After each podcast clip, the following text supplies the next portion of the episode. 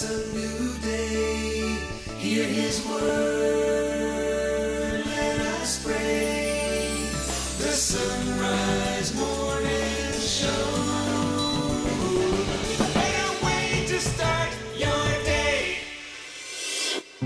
It is Thursday, the 12th of October, the feast of Blessed Carlo Acutis. Let's pray together in the name of the Father, and the Son, and the Holy Spirit. Lord Jesus, you accompanied your doubting disciples on the road to Emmaus. Sustain your church in our daily journey of faith. You do not disappoint those who hope in your mercy. Remember that we are slow to believe, and strengthen our faith. You guide those who walk in darkness. Teach your paths to all who seek the road to life. O God, you are our guide and guard along life's paths. Lead us in the ways of justice and love, righteousness and peace. We ask this through Christ our Lord. Glory be to the Father, and to the Son, and to the Holy Spirit, as it was in the beginning, is now, and ever shall be, world without end. Amen. Blessed Carlo Acutis, pray for us. It is the Sunrise Morning Show. Thank you for being along here on a Thursday morning. I'm Matt Swaim. Anna Mitchell has news. Paul Lockman at the controls. Travis has got our feed up and running, and you can access it through the show notes at sonrisemorningshow.com if you want to watch the Sunrise Morning Show this morning. We've been going through a, a work of St. Albert the Great with Father Robert Nixon. Today we're going to talk more about humility. Uh, he'll be on with us live from Australia. Brendan Hodge will look at abortion statistics in Ohio ahead of the big vote on issue one this November. Father Brad- Patrick Briscoe has thoughts on Blessed Carlo Acutis this morning. He recently uh, got to give a talk about Blessed Carlo, and Carlo's mom was in the congregation. So we'll talk to him about how that went. And uh, many of you either know somebody or perhaps you have been in a case where you struggled with depression. And pastoral counselor Kevin Prendergast has some thoughts from a Catholic perspective on how to address that. So please do stay with us if you can. Right now, it is two minutes past the hour. Here's Anna Mitchell with news. Good morning. The White House is confirming at least 22 Americans were killed and 17 are missing following Hamas's attack on Israel. National Security Council spokesman John Kirby said those numbers could rise, and a number of Americans are also being held hostage by the Palestinian militant group Hamas. Kirby said the administration is doing all it can to try to locate missing Americans. Pope Francis, meanwhile, has called on Hamas to release all of the hostages they've taken. Speaking to thousands at his weekly general audience yesterday, the Holy Father said Israel did have a right to defend itself. Still, the Pope said he was very worried by the total siege that Israel has placed on the Gaza Strip, where there have been so many innocent victims. More than 2,000 people have been killed in this conflict so far, and Hamas is believed to be holding around 150 hostages. Pope Francis said the Middle East does not need war, but peace, a peace built on justice, on dialogue, and on the courage to be fraternal. The Holy Father also appealed for solidarity for the people of Afghanistan who are suffering after several earthquakes in the past week. From Vatican Radio, Francesca Merlo reports. In his appeal, Pope Francis expressed concern for the Afghan people, highlighting the immense human toll that these natural disasters have caused, with thousands of lives lost, including a significant number of women and children. The Pope also acknowledged the plight of the displaced persons who have been left in the wake of this calamity. Rivolgo un pensiero speciale alla popolazione dell'Afghanistan. I address a special thought to the people of Afghanistan who are suffering in the aftermath of the devastating earthquake that has struck, causing thousands of victims, including many women and children and displaced persons, the Pope said in his appeal. An earthquake which struck on the 8th of October had a magnitude of 7.6 on the Richter scale, making it a significant and destructive seismic event. It occurred in the northern region of the country near the Hindu Kush mountain range, causing widespread devastation. The quake's epicenter was located in a remote and mountainous area, which has further complicated relief efforts. Many villages in the vicinity were either severely damaged or completely obliterated. This disaster has left thousands of people dead, injured, or missing, and it has forced countless others to flee their homes in search of safety. Urgent humanitarian aid is needed for food, clean water, medical supplies, and shelter. On Wednesday, another 6.3 magnitude earthquake shook western Afghanistan in Herat province. Pope Francis has called upon everyone to unite and contribute to the relief and recovery efforts in Afghanistan. Invito tutte le persone di buona volontà I invite all people of goodwill to help this people already so sorely tried, contributing in a spirit of fraternity to alleviate the suffering of the people and to support the necessary reconstruction. la necessaria ricostruzione. I am Francesca Merlo. The United Auto Workers strike is adding more members to the picket lines. The union tweeted yesterday that 8,700 members at Ford's Kentucky truck plant are joining the strike after Ford, quote, refused to make further movement in bargaining, end quote. Large F Series pickups are made at this plant, which are one of Ford's more profitable vehicles. Union workers have been picketing against Ford, GM, and Stellantis for more than a month now. Meanwhile, talks between Hollywood studios and actor the Actors Union are suspended after negotiations broke down yesterday.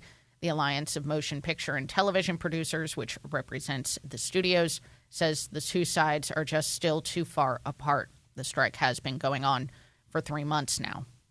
In Washington, House Republicans are nominating Majority Leader Steve Scalise to be the next Speaker of the House. Mark Mayfield reports. The Louisiana lawmaker secured the nomination 113 to 99 in a closed-door Republican conference meeting yesterday, defeating Ohio Congressman Jim Jordan. Scalise will now take his candidacy to the House floor, where he'll need to win the support of the majority of the chamber, control of the gavel. This comes after Kevin McCarthy was ousted from the Speaker's chair last week. I'm Mark Mayfield. And the Major League Baseball postseason continued yesterday. The Arizona Diamondbacks completed a three game sweep of the Los Angeles Dodgers with a 4 2 victory in Game 3 of the NLDS at Chase Field. Arizona is advancing to its first NLCS appearance since 2007.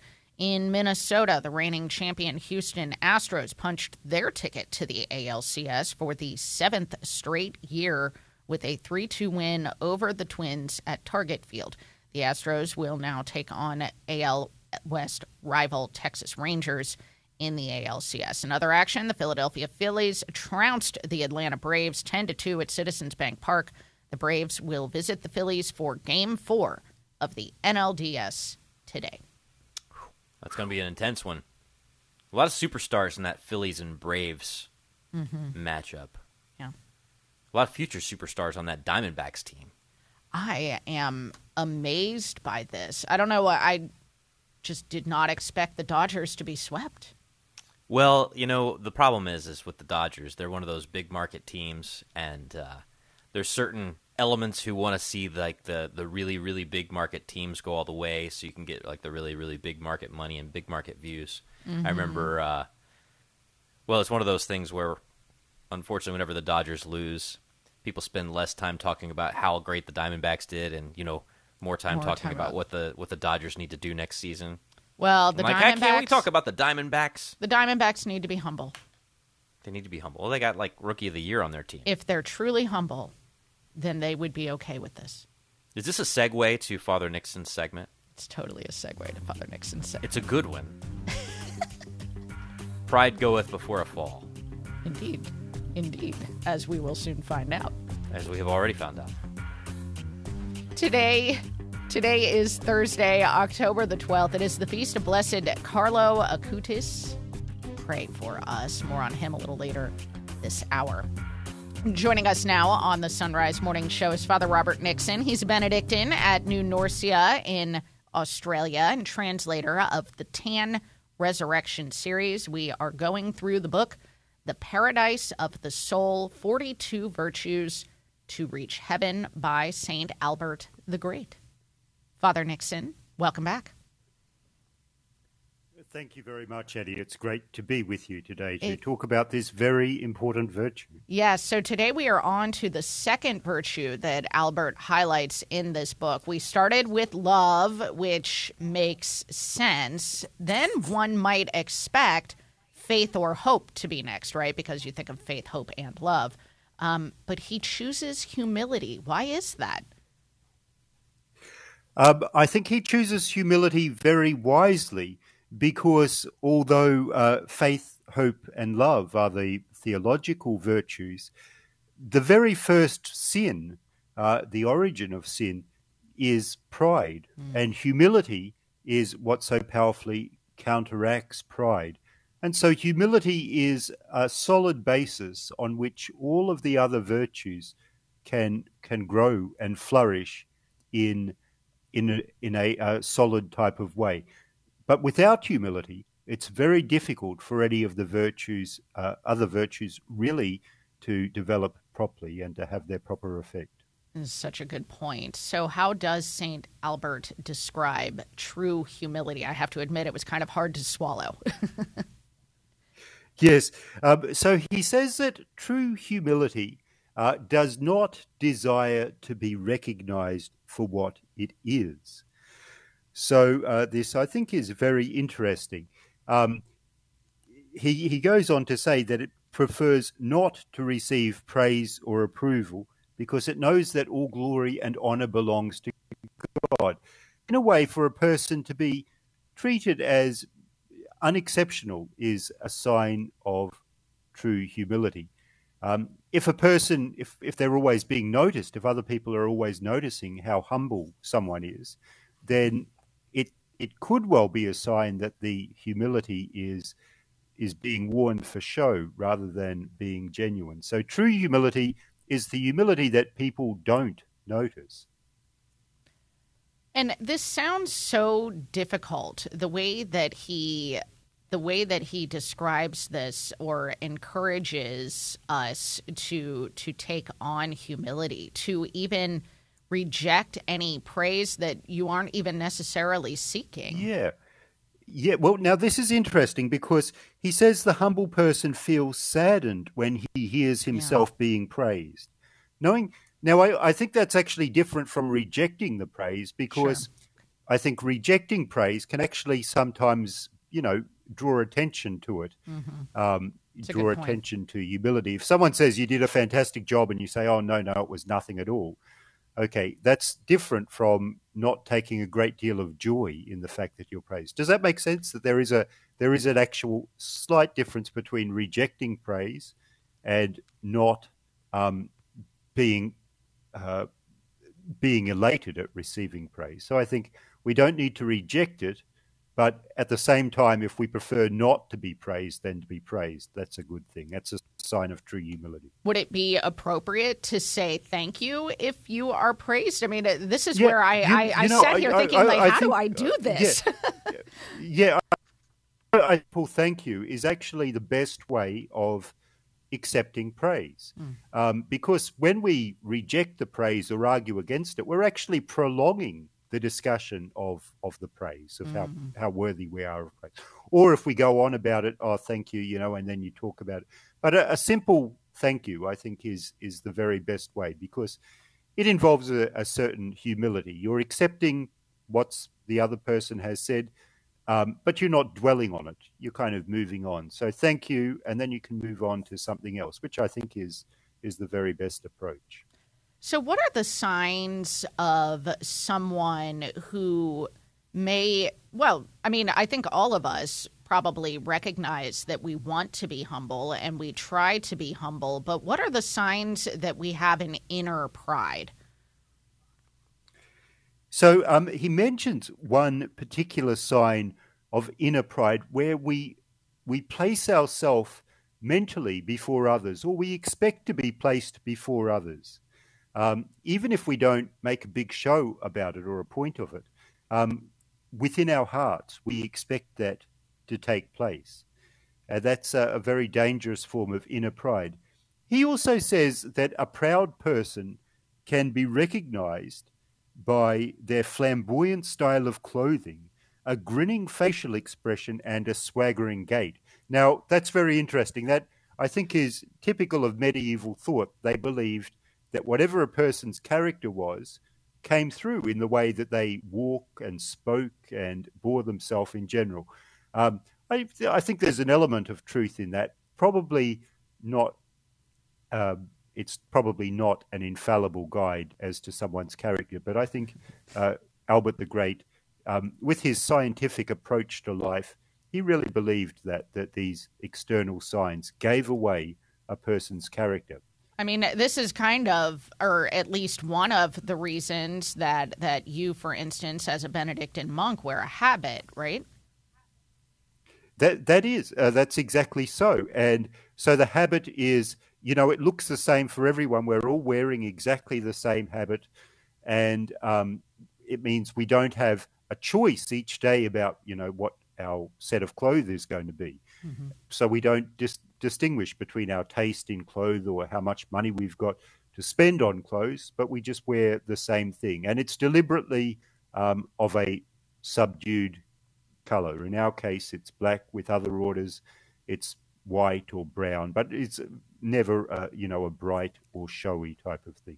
And finally, Father, I mean, we, we talk about how this could be difficult to foster in our own lives in the way that St. Albert describes it, but then he invites us to, well, think about God. yeah, and, and I think thinking about God um, is the basis of true humility. So um, the humility where we're thinking about ourself and you know our own shortcomings and so forth, that's a kind of humility, but a, a deeper and better form of humility arises from our focus purely being on God. And he says we don't need to compare ourselves with other people. We don't need to turn our gaze to ourselves, but turn our gaze to the goodness and the glory of God and then our own humility will follow that as a natural uh, outcome. God, who is humility incarnate. I mean, it is unreal thinking about the Lord, the creator of heaven and earth, becoming human. The ultimate ultimate humility. We've been talking to Father Robert Nixon. The book is called The Paradise of the Soul by St. Albert the Great. You can find it from Tan Books in their Resurrection series and also linked at sonrisemorningshow.com. Father, thank you so much. Thank you, Annie. God bless you and God bless all your listeners. Thank you, Father. You too. All right, it's 17 past. We're back with headlines right after this. Central Fabricators is proud to support the Sunrise Morning Show, where you'll get news from the Catholic perspective, while keeping you up to date on what's happening in the Vatican as well. It's also a great way to keep in touch with the Catholic faith throughout the week. Central Fabricators, based in Cincinnati, Ohio, is a family owned business for over 75 years, manufacturing and repairing corrosion resistant storage tanks, reactors, and pressure vessels. On the web at centralfabricators.com. That's centralfabricators.com. Are you looking for peace? Longing for joy? Want to meet the giver of all goodness? God is calling the laity to bring Ignatian prayer into the suffering world. Work for the new evangelization. Go to LordTeachMeToPray.com. Order your free digital training and manual. Find true happiness and everlasting joy. Go to LordTeachMeToPray.com and click on the red button today. It's free.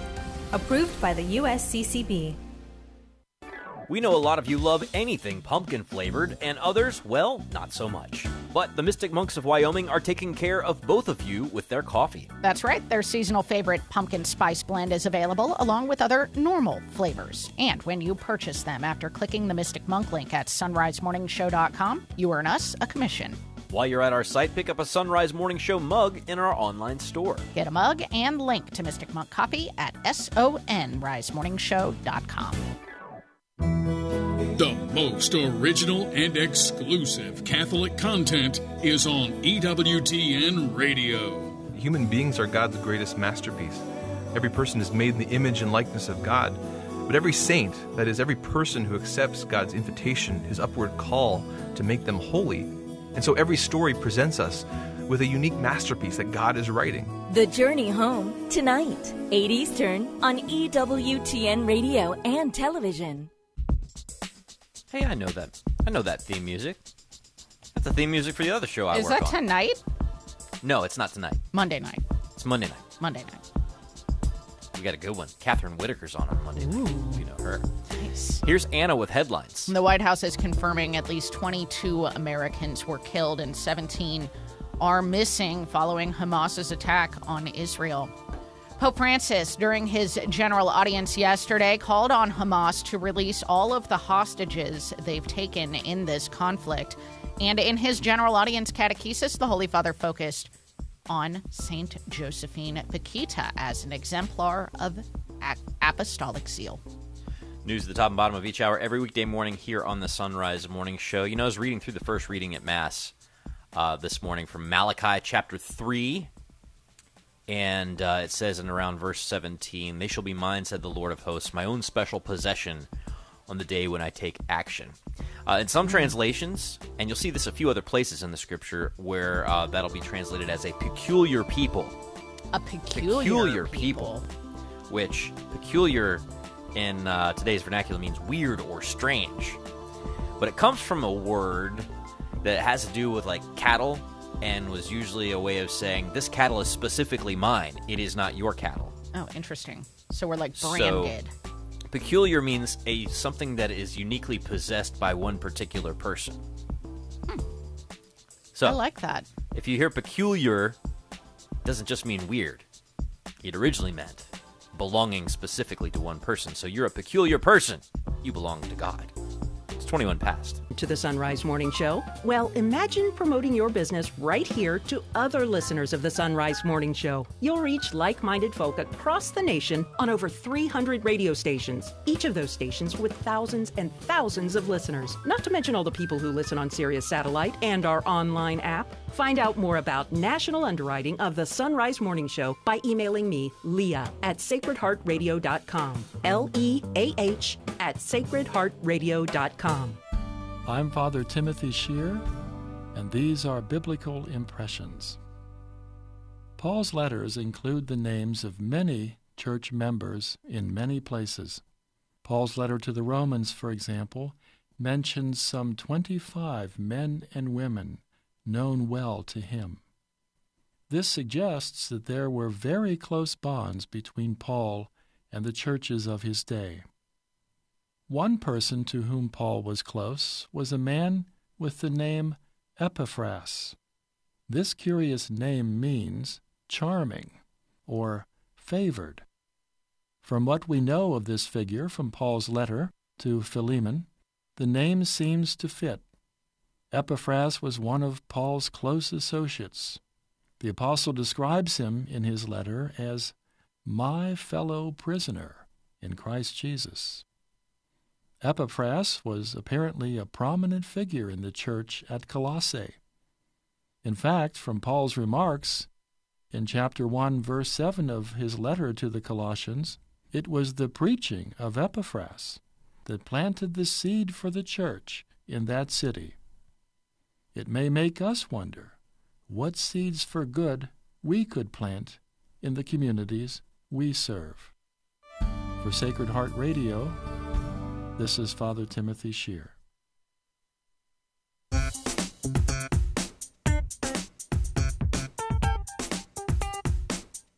Brendan Hodge joining us again on the Sunrise Morning Show. He is Darwin from the Darwin Catholic blog. He's author of If You Can Get It, a novel from Press, and is a contributing editor to The Pillar as well. Good morning, Brendan.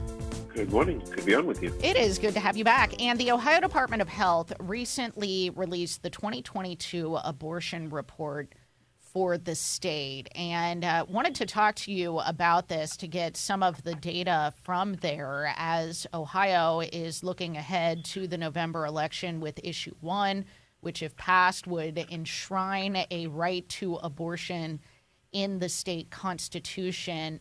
And um, yeah, I think some of these numbers will have some, I don't know, some force in terms of um, how people look at what is at stake in Ohio. So, what was the total for the year in terms of abortions in Ohio in 2022, and how does that compare to recent years in the state?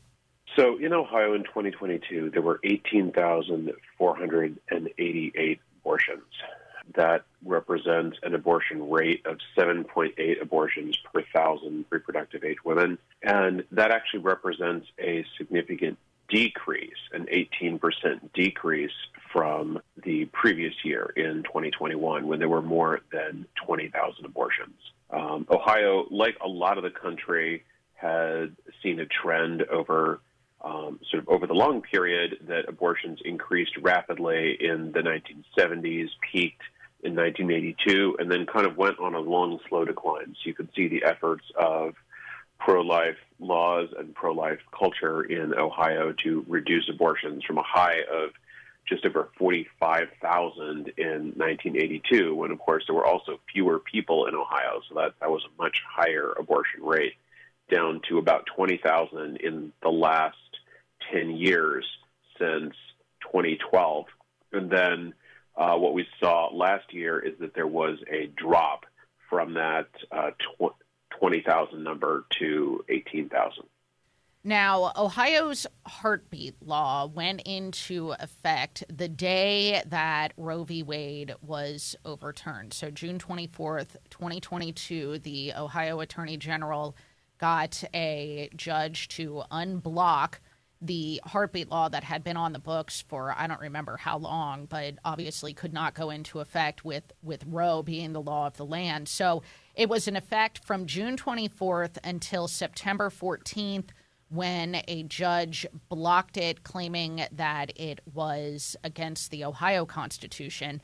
Now, um, I know the abortion report doesn't uh, break this down month by month, so I guess we can't really say this for sure, Brendan, but do you think it's likely that this huge drop um, from 2021 to 2022 um, could at least in part be due to the heartbeat law? I do think that that would make a lot of sense. Uh, there aren't really a lot of other factors that we would see which would cause such a dramatic change. And one thing that does stand out is um, the report does break down the number of abortions by the point in pregnancy. So it hmm. did, it looks at the difference between abortions that took place before nine weeks, nine to 12 weeks, 13 to 18 weeks, 19 to 20, and then 21 plus. And what we see is that there was a significantly larger decrease in those later term abortions, so abortions after nine weeks, whereas there was a fairly small decrease in abortions before nine weeks. Hmm. So I think that we were seeing that heartbeat bill come into effect and significantly reduce the number of abortions later in the pregnancy while having an effect, but less of an effect on the number of abortions in those first nine weeks. And this is significant because if issue one in Ohio were to fail, which means that abortion would not be enshrined in the Ohio Constitution, presumably a judge would not be able to continue blocking the heartbeat law any further. So um, that could go into effect and presumably see another large decrease in the amount of abortions in Ohio. Do you think? Yes, yes, precisely. So, could you talk more about the number of abortions that were performed um, on out of state residents? I think this also significant, uh, given that Indiana and Kentucky um, both have abortion bans, so there would be uh, women coming in from out of state, presumably in Ohio. Yes, that's that's an interesting thing that we see here. So when we look at the abortions performed on Ohio residents, uh, those went down from 20,700 to 17,200. So a drop of 3,500. However, when we look at the number of abortions performed on out of state residents, those actually increased in 2022 by about 200. So they went from 1,100 to 1,300. Probably what we are seeing there is that uh, an additional 200 women came in from out of state in order to receive abortions in Ohio. Uh, just quickly, Brendan, anything else that, that stands out in this report to you um, in light of issue one coming up next month? I think the other thing that really stands out here is the importance of providing pro life support to women in pregnancy. The l- by far the largest number of women who received abortions were unmarried women in their 20s who already had one or two children and were not using any kind of contraception when they got pregnant. Wow. So those are the people who are needing help, and those, those are people who don't have a lot of support in society. Absolutely. Well, Brendan Hodge, really appreciate you looking into this. We've got the Darwin Catholic blog linked at sonrisemorningshow.com. Thank you so much. Thank you. And you can find all of our guests linked on a daily basis at sonrisemorningshow.com. Click on the show notes for the day. That's also where, after the show, you can find our podcast with little markers if you would like to share, for instance, that interview with Brendan just now. You can go in, click on the marker for Brendan Hodge, click share, and then there's a little little time stamp that you can check and copy the link for that. You can send people directly to any of the interviews. sonrisemorningshow.com. Half past the hour now on the Son-Rise Morning Show. It's time for news. U.S. lawmakers are asking the Biden administration to freeze $6 billion in Iranian assets during Israel's war with Hamas. The funds were unfrozen last month as part of a prisoner exchange with Iran. Senate Republicans and some Democrats are now calling on the administration to put those funds on hold again following the attack on Israel, saying there is a risk the money could be used to help fund Hamas. Meanwhile, the president has said the U.S. is doing everything it can to bring Americans taken hostage by Hamas home. Mark Mayfield reports. That's what President Biden told a roundtable of Jewish leaders at the White House Wednesday while speaking on the war.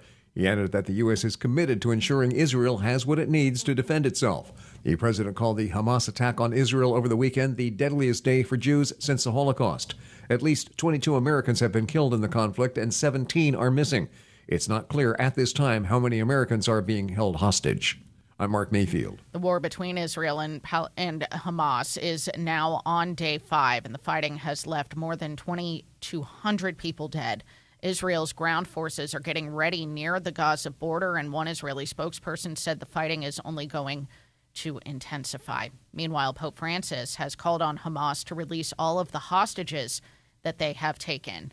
Hamas is believed to be holding around 150 of them. The Pope said, quote, terrorism and extremism do not help to reach a solution to the conflict between Israelis and Palestinians, but fuel hatred, violence, and revenge causing suffering to both sides. Also, during his general audience yesterday, the Holy Father prayed for the victims of the earthquakes in Afghanistan. He said, I invite all people of goodwill to help this people already so sorely tried, contributing in a, in a spirit of fraternity to alleviate the suffering of the people and to support the necessary reconstruction. For his general audience catechesis, the Holy Father continued his series on saints who exemplify apostolic zeal, focusing this time on St. Josephine Bakhita. From Vatican Radio, Deborah Castellano Lubov reports. St. Josephine Bakhita, with her example, Pope Francis says, shows us the way to finally be free of our slavery and fears, to unmask our hypocrisies and selfishness, to reconcile with ourselves and find peace in our families and communities, and offers us a light of hope in these difficult times of mistrust and distrust of others. Recalling the saint's origins in martyred Sudan, he said, sadly, for months, Sudan has been torn apart by a terrible armed conflict about which little is said today. Let us pray for the Sudanese people that they may live in peace. In spite of unspeakable suffering, the Holy Father insisted, Saint Bakhita's fame crossed all borders and reached all those who were denied identity and dignity as he urged faithful to be inspired by the powerful witness of Saint Bakhita. Born in Darfur, Sudan, the Pope recalled Josephine was kidnapped as a child and sold into slavery. Despite the violence and terrible sufferings she endured, he observed, she never despaired. The Holy Father recalled how the crucifix sustained her, noting that one day she was given a small crucifix, and she, who had never possessed anything, kept it as a treasure. In Christ's cross, the Holy Father suggested, she discovered the source of a merciful love that affirms our innate dignity as God's children, brings true freedom, and enables us to forgive and indeed love those who wrong us. The life of St. Josephine Bakhita, he reveals the power of God's grace to transform lives, to resolve conflicts, and to bring about justice, reconciliation, and peace so greatly needed in our time. Pope Francis concluded by encouraging faithful to join him in entrusting ourselves to her prayers and asking especially for the gift of peace for our brothers and sisters in war-torn Sudan. I'm Deborah Castellano Lubov. House Republicans are nominating Majority Leader Steve Scalise to be the next Speaker of the House. The Louisiana lawmaker secured the nomination 113 to 99 in a closed door Republican conference meeting, defeating Ohio Congressman Jim Jordan. Scalise will now take his candidacy to the House floor, where he will need to win the support of the majority of the chamber to take control of the gavel. This coming after Kevin McCarthy was ousted from the Speaker's chair last week. The United Auto Workers strike is adding more members to the picket lines. The union tweeted yesterday that 8,700 members at Ford's Kentucky truck plant are joining the strike after Ford said they say refused to make further movement in the bargaining. That's the news. It's 35 past.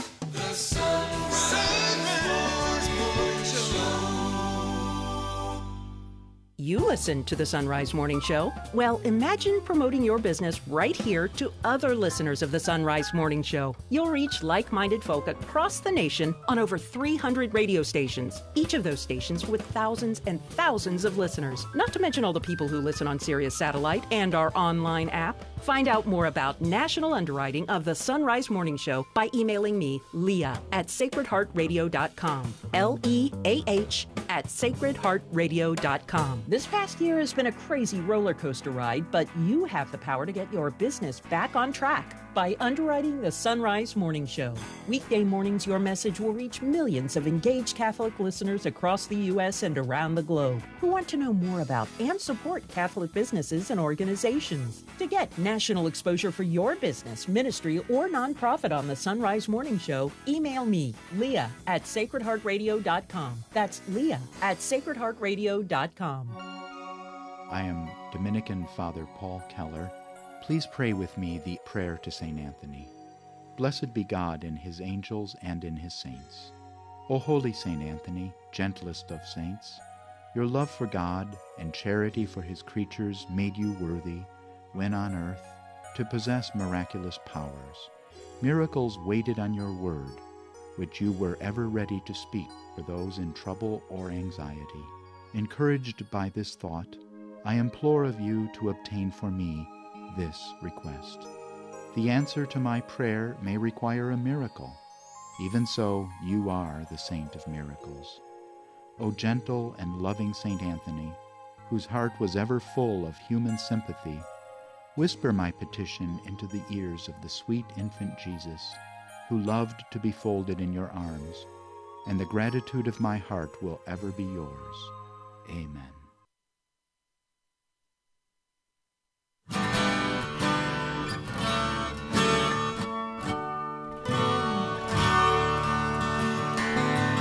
Sonrise Morning Show continues. I'm Matt Swaim, joined now by Father Patrick Briscoe from Our Sunday Visitor. And you can find him linked at osv.com. We've got him put up there at sonrisemorningshow.com as well. Father Briscoe, how are you?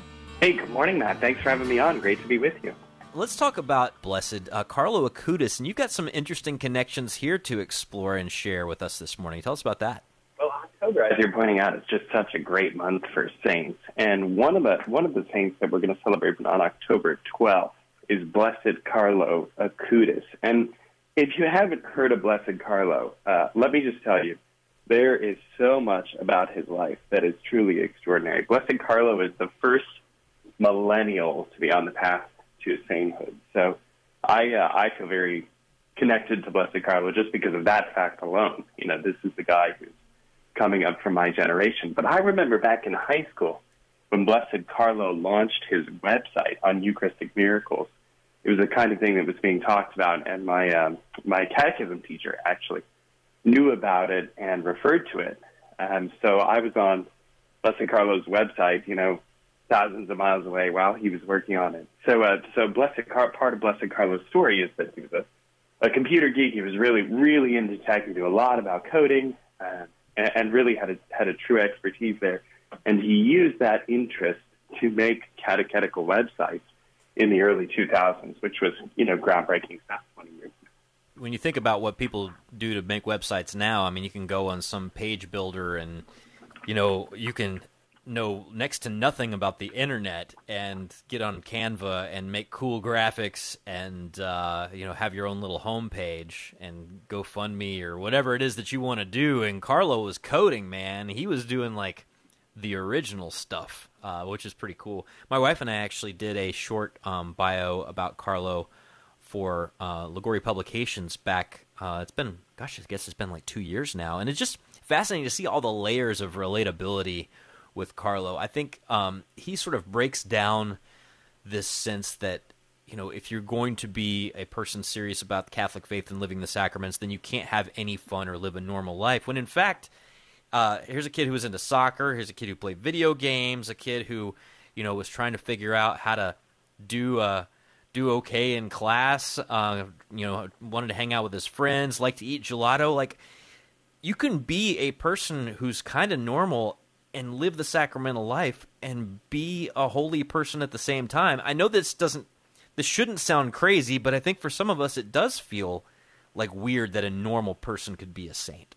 Yeah, I think that's absolutely right. And, um, you know, part, part of the reason why Carlo feels so close to us is he's, he's close to us in time, but he's close to us by, by, dis, by disposition, like you're suggesting. I, I, I had the occasion, actually, um, Monday of last week to preach to Blessed Carlo's mother during a Mass at Catholic University of America about Blessed Carlo which is pretty which is pretty wild. So preach, uh, you talk about having a fact checker in the audience. My goodness. Yeah, exactly. it was certainly it was certainly I was certainly a little nervous for that reason, but but um, but being so devoted to Blessed Carlo, I was more excited than anything else. And it was the Feast of Guardian Angels. He had a great devotion as a guardian angel, as you as you know. So so that was an added gift of providence. I had something easy to say there, but. Uh, but it's the case that uh, the Blessed Carlo was fully alive. That's what everyone testifies to. That's what his mother says. That's what his parish priest says. That this this was a boy that, that was just living that was living life. That was living life to the full. And it was that it was that that made him so um, so appealing to people. You know, he wasn't holier than thou. He was never judgmental. He often defended classmates when they were being made fun of or, or excluded. Um, so he was known for, for being generous. And, and he was okay with the times that being faithful, the times that uh, really living the faith ostracized him. And he lived those moments, those moments well, um, never betraying the church, never betraying what he thought was right. Yeah, little things um, that I discovered as I was putting together his story, like when some of his classmates would make you know disrespectful comments about the girls at the pool or whatever. He'd be like, "Hey guys, uh, that's not cool. you know, I mean, it wasn't. That's not how you say it in Italian. But he would. I mean, he would stand up for those little moral opportunities, those little moral moments. Um, there's another story that I found about how he had walked all, all the way up the hill in Assisi to go buy a gelato and got halfway down the hill in the middle of the summer and realized they'd uh, given him too much change back. So he walked all the way back up the hill and uh, gave back the change. These are not like massive decisions, right? These are not like massive heroic moments of martyrdom, but they do take a little bit of effort, man, a little bit of virtue, a little bit of uh, you know you trying to make the right thing when the easy thing would be right in front of you, which is to just let it go and live your life. But but he took those opportunities. Yeah, that's exactly right. Pursuing virtue, and, and that that was huge for Blessed Carlo, and he did so intentionally. I think that that a lot of us are tempted to just kind of hope that if we bumble along, we'll live a good enough life.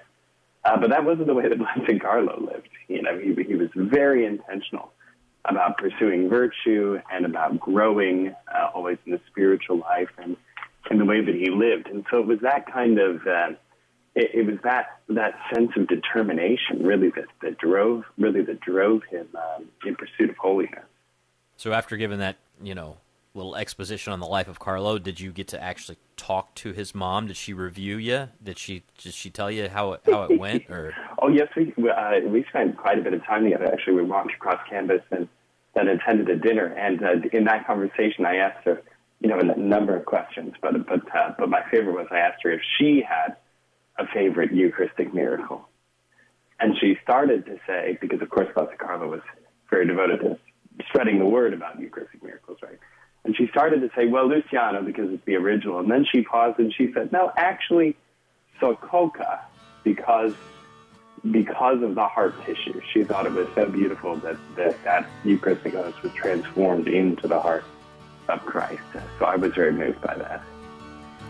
Well, thanks so much, Father Patrick Briscoe from Our Sunday Visitor. You can find him linked at sonrisemorningshow.com. And we'll be talking a little bit more about the uh, book that my wife and I wrote on Carlo Acutis. It's a booklet, it's not that big. Uh, but we found some really cool, fun stuff um, that I did not know before. And uh, yeah, we'll discuss some of those details coming up here uh, around this time next hour. Right now, it is 16 minutes before the hour. Pastoral counselor Kevin Prendergast joins us coming up next to talk about addressing depression from a Catholic perspective. Back after this.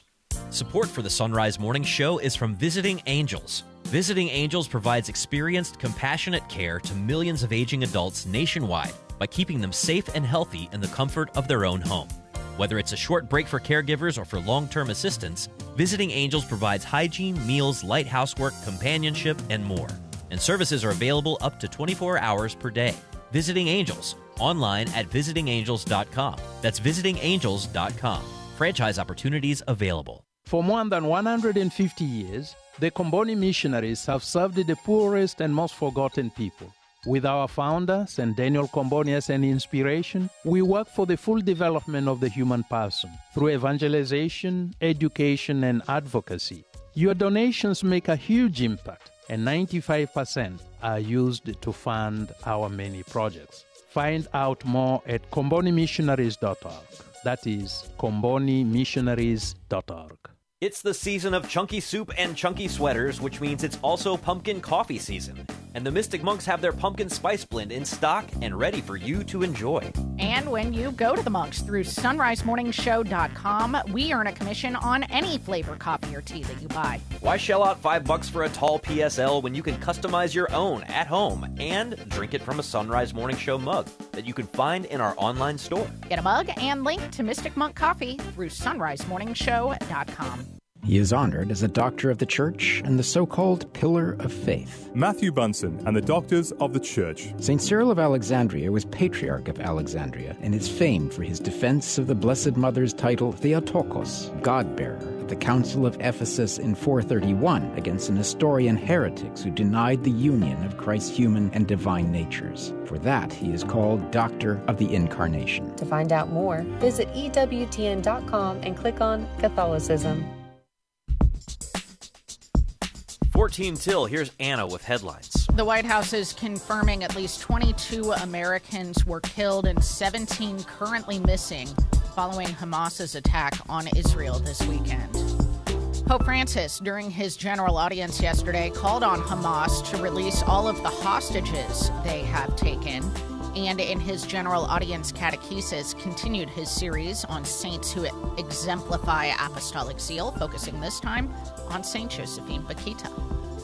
News at the top and bottom of each hour every weekday morning here on the Sonrise Morning Show. Anna Mitchell, did I tell you that, uh, you know, when I was at the Bible Museum, they have like this thing on uh, various ways that, you know, Catholic principles, or I'm sorry, Christian principles, biblical principles have affected various things in the world. Sure. Okay. And they had a freedom from slavery exhibit, and you can see it from like the lobby through like a big old window on the second floor. They got this massive, like, five foot tall sign of like St. Josephine Bakhita up there. Wow. I was like, what is St. Josephine Bakhita doing at this Protestant museum? But it's ecumenical.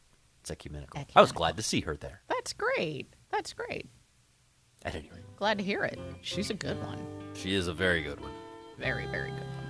One. The Sonrise Morning Show continues. I'm Matt Swaim, joined now by pastoral counselor Kevin Prendergast.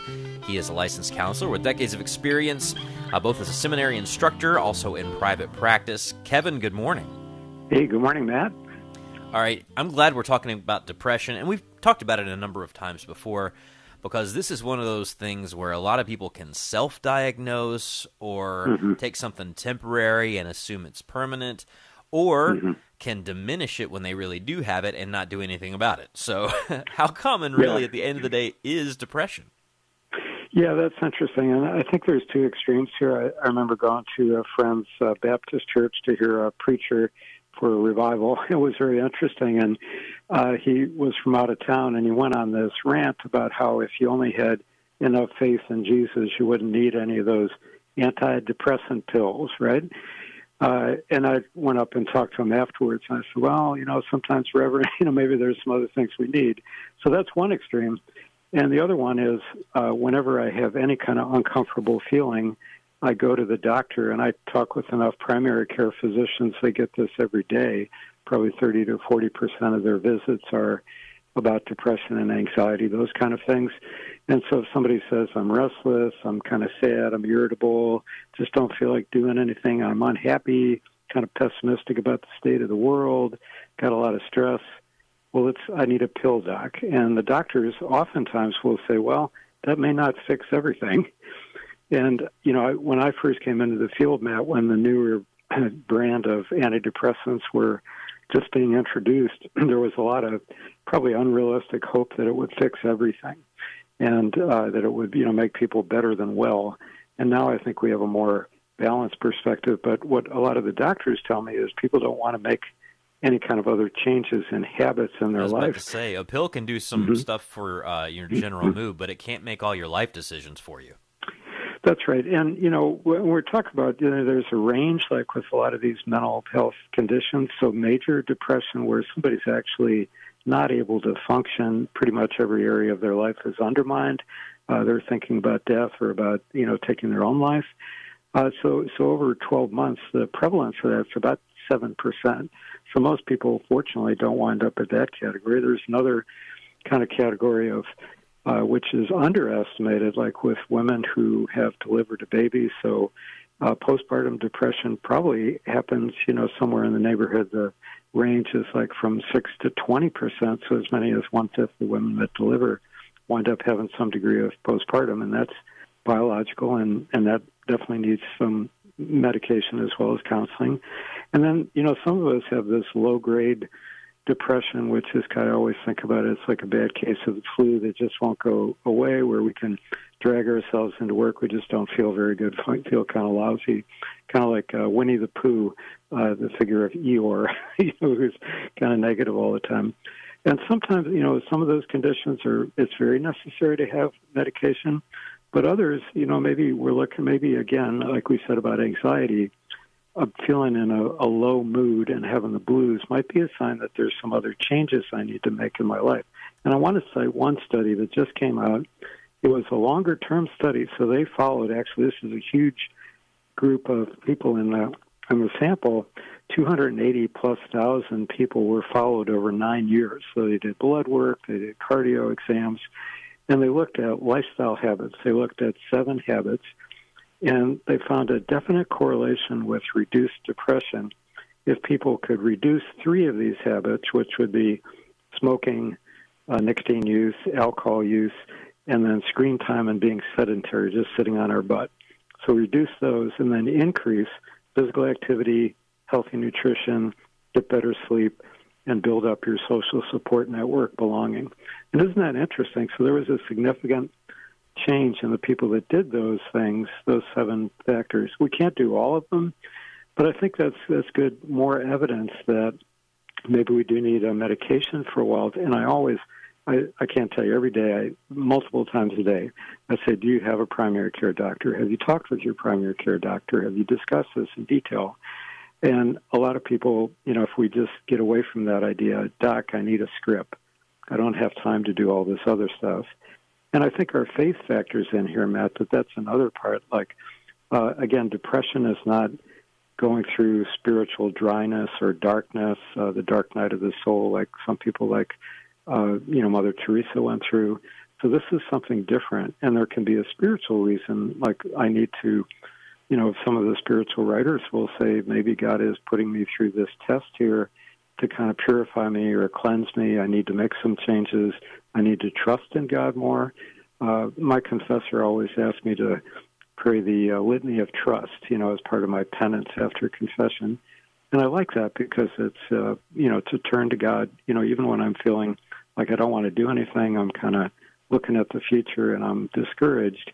Well, a prayer like that, the sacraments, you know, that can also help. But the, again, we don't want to go to the extreme, like, well, if I only go to confession and mass and uh, pray every pray the rosary every day, then I won't be depressed. Everything I'll be perfect. Right. Yeah, that's Yeah. like saying just become a Christian in general and everything will be fine. Mhm. And uh, unfortunately, Mhm. that would be true if there weren't a crucifix staring at us front and center, right? Everywhere we turn as Catholics, because that's what it's really like. But it's fascinating me, uh, Kevin, as you're going through and saying the ways to, you know, sort of combat uh, com- uh, depression dur- f- through natural means, right? Um, Mhm. Mhm. Are, are things like you know stop drinking, stop spending so much time in front of screens, uh, Mhm. eat better, uh, right? And uh, get out there in the world and be more with people instead of being, you know, kind of like detached and digitized and individualized. Well, what it, it seems like every single one of those things is stuff that, like, culturally and as consumers, Mhm. we're being pushed in the exact opposite direction on, right?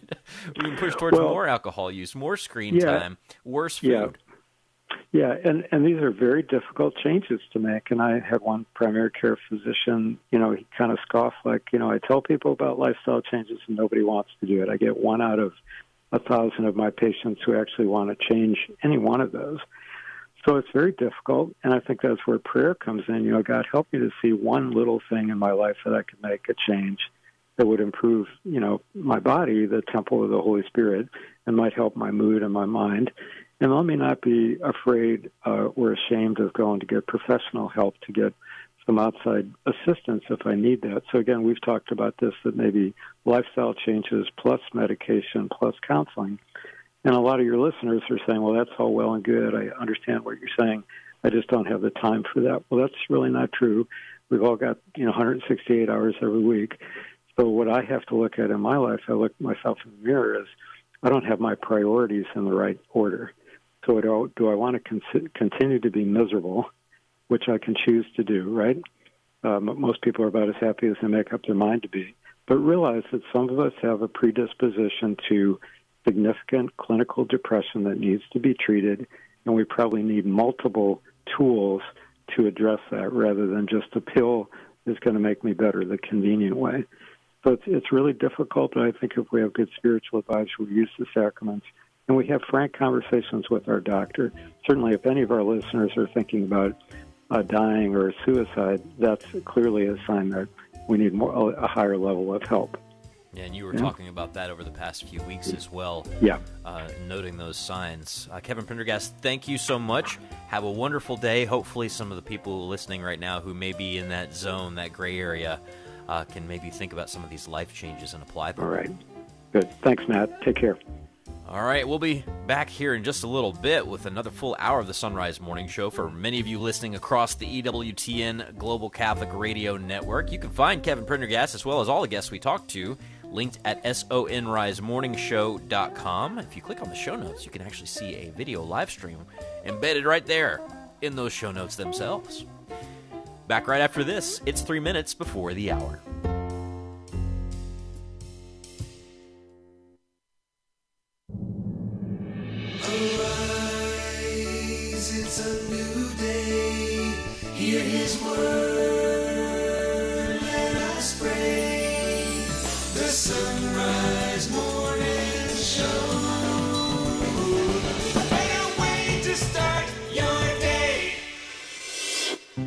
It is Thursday, the 12th of October. It's the feast of Blessed Carlo Acutis. Let's pray a prayer for his intercession today in the name of the Father, and the Son, and the Holy Spirit. Blessed Carlo, you knew the power of technology and used it to proclaim the truth of Jesus Christ. You also knew the dangers of technology and were intentional in your efforts to guard your heart against them. You used the gifts you had in this world to bless others through radical charity, through seeing Christ in the face of those ignored by society, through the witness of friendship, and through your natural aptitudes with technology.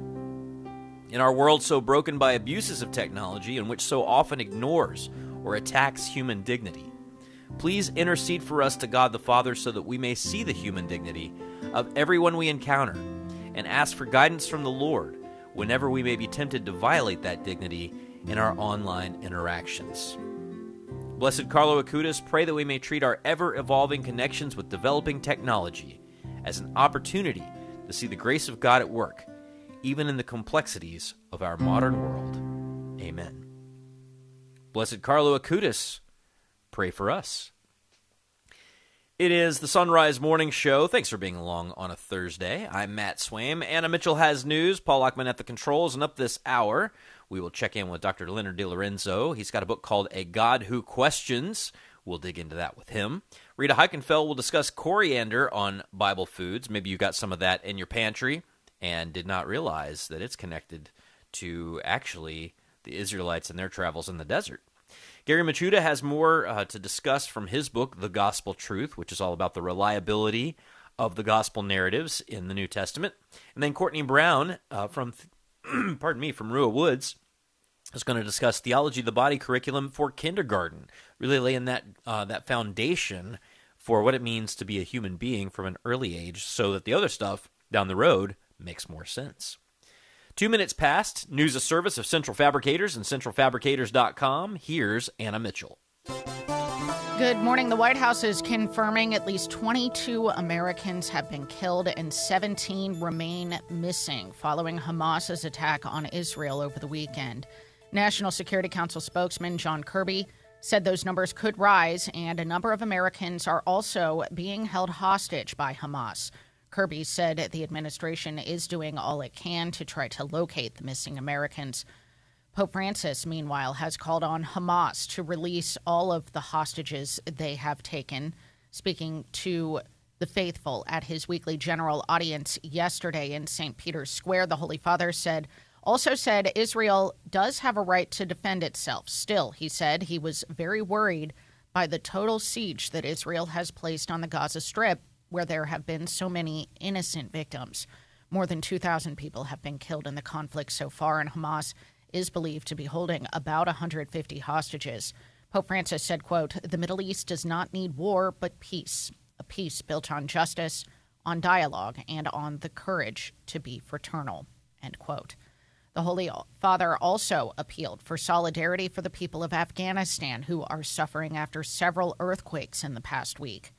From Vatican Radio, Francesca Merlo reports. In his appeal, Pope Francis expressed concern for the Afghan people, highlighting the immense human toll that these natural disasters have caused, with thousands of lives lost, including a significant number of women and children. The Pope also acknowledged the plight of the displaced persons who have been left in the wake of this calamity. Rivolgo un pensiero speciale alla popolazione dell'Afghanistan. I address a special thought to the people of Afghanistan who are suffering in the aftermath of the devastating earthquake that has struck, causing thousands of victims, including many women and children and displaced persons, the Pope said in his appeal. An earthquake which struck on the 8th of October had a magnitude of 7.6 on the Richter scale, making it a significant and destructive seismic event. It occurred in the northern region of the country near the Hindu Kush mountain range, causing widespread devastation. The quake's epicenter was located in a remote and mountainous area, which has further complicated relief efforts. Many villages in the vicinity were either severely damaged or completely obliterated. This disaster has left thousands of people dead, injured, or missing, and it has forced countless others to flee their homes in search of safety. Urgent humanitarian aid is needed for food, clean water, medical supplies, and shelter. On Wednesday, another 6.3 magnitude earthquake shook western Afghanistan in Herat province. Pope Francis has called upon everyone to unite and contribute to the relief and recovery efforts in Afghanistan. Invito tutte le persone di buona volontà I invite all people of goodwill to help this people already so sorely tried, contributing in a spirit of fraternity to alleviate the suffering of the people and to support the necessary reconstruction. I am Francesca Merlo. The United Auto Workers strike is adding more members to the picket lines. The union tweeted yesterday that 8,700 members at Ford's Kentucky truck plant are joining the strike. Large F Series pickups are made at that plant, which are one of Ford's more profitable vehicles. Union workers have been picketing against Ford, GM, and Stellantis for more than a month now. Meanwhile, talks between Hollywood studios and the Actors Union have been suspended after negotiations broke down yesterday. The Alliance of Motion Picture and Television Producers, which represents the studios, says the two sides are just still too far apart. That strike has been going on for three months now. In Washington, House Republicans are nominating Majority Leader Steve Scalise to be the next Speaker of the House. Mark Mayfield reports. The Louisiana lawmaker secured the nomination 113 to 99 in a closed-door Republican conference meeting yesterday, defeating Ohio Congressman Jim Jordan. Scalise will now take his candidacy to the House floor, where he'll need to win the support of the majority of the chamber to take control of the gavel. This comes after Kevin McCarthy was ousted from the Speaker's chair last week. I'm Mark Mayfield. New safety requirements are being issued for infant rockers. 11 infant deaths have been associated with the rocking reclining seats in the past decade. Yesterday, the Consumer Product Safety Commission voted to move forward with new proposed regulations that aim to reduce the risk of injuries. The recommendations would require rockers to be flatter and firmer to prevent children from suffocating or tipping over. And the Arizona Diamondbacks completed a three game sweep of the Los Angeles Dodgers with a 4 2 victory in game three of the NL Division Series yesterday. Arizona now advances to its first National League Championship Series appearance since 2007. Their opponent is yet to be determined. The Philadelphia Phillies trounced the Atlanta Braves 10 to 2 yesterday. The Braves will visit the Phillies for game 4 of their ML- NLDS today. Meanwhile, in Minnesota, the reigning champion Houston Astros punched their chick- ticket to the ALCS for the seventh straight year with a 3 2 win over the Twins. They will now take on the Texas Rangers in the ALCS. I thought you said the Houston Astros punched a chicken. I was like, they well, add that to the list of things that people are upset with about the Houston. Astros over. I got to get my tongue in order. I meant Apparently to say ticket. You punch a ticket. I would hope so. What'd that ticket ever do, Do to they you? still That's what I want to know.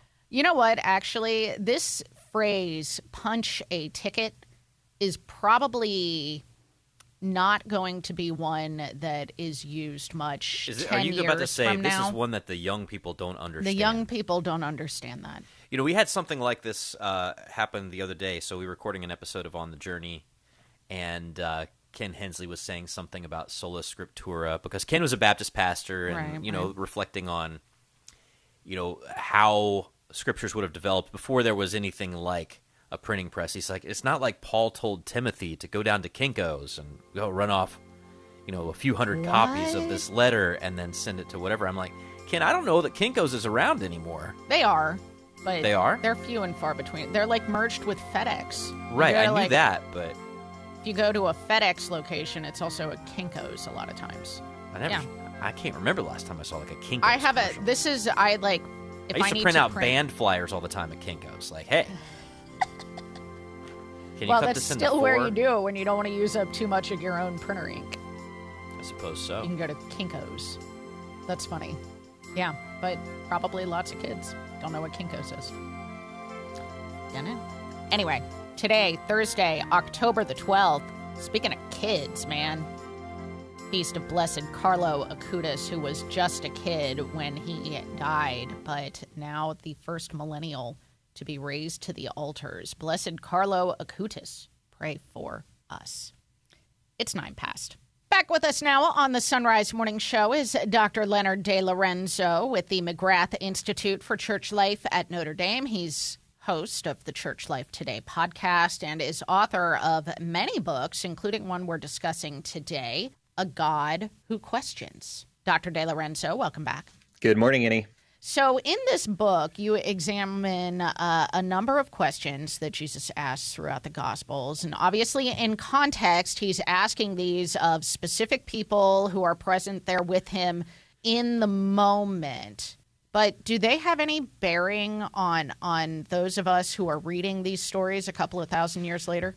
Well, I think, of course, they do. I think, you know, the encounter that we have with Christ in the gospel is meant to, to be an encounter directly with us. So, though we are reading oftentimes about his encounter with others, we're given these episodes and these these events so that we can place ourselves in them. Sometimes as the addressee of his question, sometimes as the ones who are listening in, who have to see what is going on and see the sort of revolution of perspective that is taking place.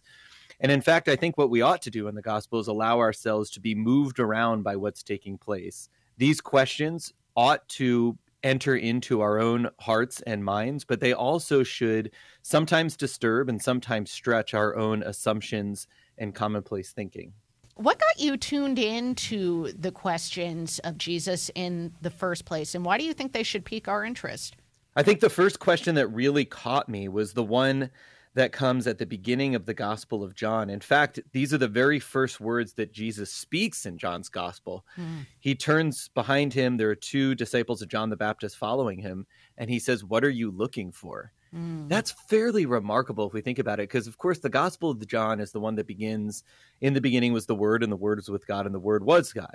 And the Word we hear about until it takes flesh and dwells among us, and then that Word is named Jesus. And so when he speaks words, what we're hearing is the Word of God echoing in and through our humanity. And the very first thing that he says in that Gospel is, What are you looking for? Now, that is addressed, as you were saying before, you know, to these two disciples who are following after him. But it's also addressed to each of us. When we approach him, when we come to him, let's say when we enter into the gospel, the question of what are we looking for is presented to us. It's a question that I believe our God asks, we could say earnestly, really mm. cares about what we're looking for but it's also a way of us examining our own motives. What are we really looking for? What are we willing to find? What are we willing to be confronted by, to be comforted by, to be challenged by? Mm. And so that question really started me. And then what I did is over uh, a Lent and then an, uh, a period of Advent, and I think maybe even another one. I took one of these questions each day or every couple of days, and I tried to reflect on them and to see what was going on. And that was really the genesis of this little book. Oh, speaking of Genesis, Dr. De Lorenzo, you uh, you reflect on the book of Genesis in your introduction, um, the first question from God recorded in Scripture. I find it interesting, actually. I went back um, and started reading Genesis chapter 3 and, uh, well, the whole beginning of Genesis. And I believe that the very first question asked. Um, recorded anyway in scripture is actually from from the serpent mm-hmm. in Genesis chapter 3 verse 1 when he asks the woman did God say you shall not eat of any tree of the garden? A, a, question that's meant to to bring about confusion and and division. But then the first question from God comes a few verses later in in verse 9 I, i'm going to read here from from verse 8 it says and they heard the sound of the lord walking in the garden in the cool of the day and the man and his wife hid themselves from the presence of the Lord among the trees of the garden. But the Lord God called to the man and said to him, Where are you? Now, what does this bring about in, in your mind about the point of questions that God asks in Scripture? I believe this question, we could say, is the beginning of salvation history. So, in mm. response to our sin, and as we heard there, sin has to do with hiding from God, turning away from God. In the very garden that was created for us, where everything is given as a gift, including those trees that are fruit bearing, we, in our shame and guilt, having tried to seize the initiative from God, go and hide ourselves from Him. But rather than leave us to languish in our isolation, in our loneliness and our guilt, God comes in search of us. Where are you? Now, we could think we're playing hide and seek and God just doesn't know where we are and wants us to be found. But we could also think about this, and I think we should in a deeper, much more existential sense. Who is lost here? Well, the man and the woman are lost to themselves. They have lost who they are. They have lost their perspective. They have lost their innocence and transparency. They are covered up and hiding. And rather then leave us there to feel the full effects of that, our Lord and our God comes in search of us to ask us to present ourselves to Him, such as we are in our guilt and our shame, begging for a confession, in fact, that is slow uh, in coming, but the initiative we can hear here is on God's part. He's the one that comes in search of us. And what I suggest at the very beginning of this book is that Jesus is the question. Now, we hear often that Jesus is the answer, but I'm saying Jesus is the question in person, incarnate. He is the searching of God. He is that question, Where are you? come directly to us to address each one of us. And hopefully we can be found here. What do you hope that people get um, take away from from reading this book, Dr. DeLorenzo? Well, as you said earlier, you know, we often don't want to be made uncomfortable, but I think one of the things that ought to happen to us when we approach scripture is that we should be made uncomfortable or let's put it this way we shouldn't find just exactly what we're looking for. If we're really presenting ourselves to the Lord and allowing Him to encounter us, we should expect more than we anticipated finding. And I think the questions of Jesus are one of the ways to get us off of our balance a little bit, to allow us to have a more genuine and authentic encounter with the Lord, to examine our own motives, to examine our own assumptions, and to reach toward Him as He is not just as we imagine him to be. Well, as a person who asks questions for a living, I both love and hate this idea at the same time. I like asking the questions. I don't like being yeah, asked the questions, right. but I am looking forward to diving into this book and uh, reflecting on these questions. along with you, Dr. DeLorenzo. The book is called A God Who Questions, and you can find Dr. Leonard DeLorenzo linked at sonrisemorningshow.com. Really appreciate your time this morning and uh, look forward to talking again next time. Thank you. Thank, thank you. All right, it's 17 past now on the Sonrise Morning Show. We're back with headlines right after this. Support is from Solidarity HealthShare. Do you have an insurance plan that pays for everything, even things that violate your beliefs?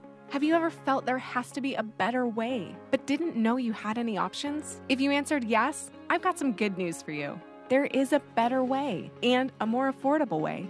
Solidarity HealthShare can save you hundreds of dollars each month while actually supporting your beliefs. Because the best news is that Solidarity HealthShare costs a whole lot less than insurance. It's time to jump in and put your money where your faith is and put some money back into your wallet at the same time.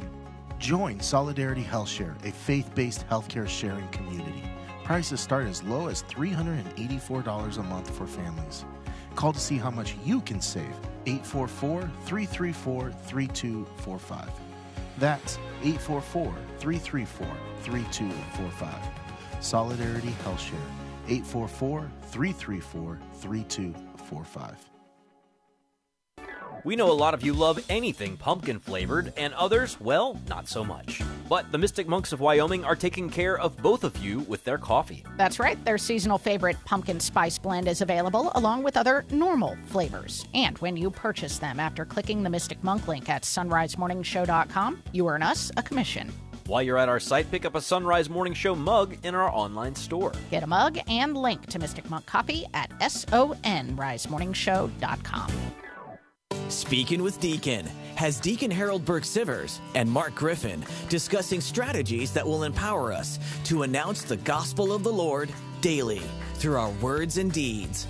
You can hear Speaking with Deacon, as well as faith filled podcasts from our friends and affiliates across the nation, all in one place, all free at EWTN Podcast Central. Visit EWTNradio.net slash podcasts today. 19 past. Here's Anna with headlines. The White House is confirming at least 22 Americans were killed and 17 are missing following Hamas's attack over the weekend on Israel. Pope Francis, during his general audience yesterday, called on Hamas to release all hostages that they've taken. And in his catechesis during the general audience, the Holy Father continued his series on apostolic zeal, focusing this time on the example of St. Josephine Bakhita.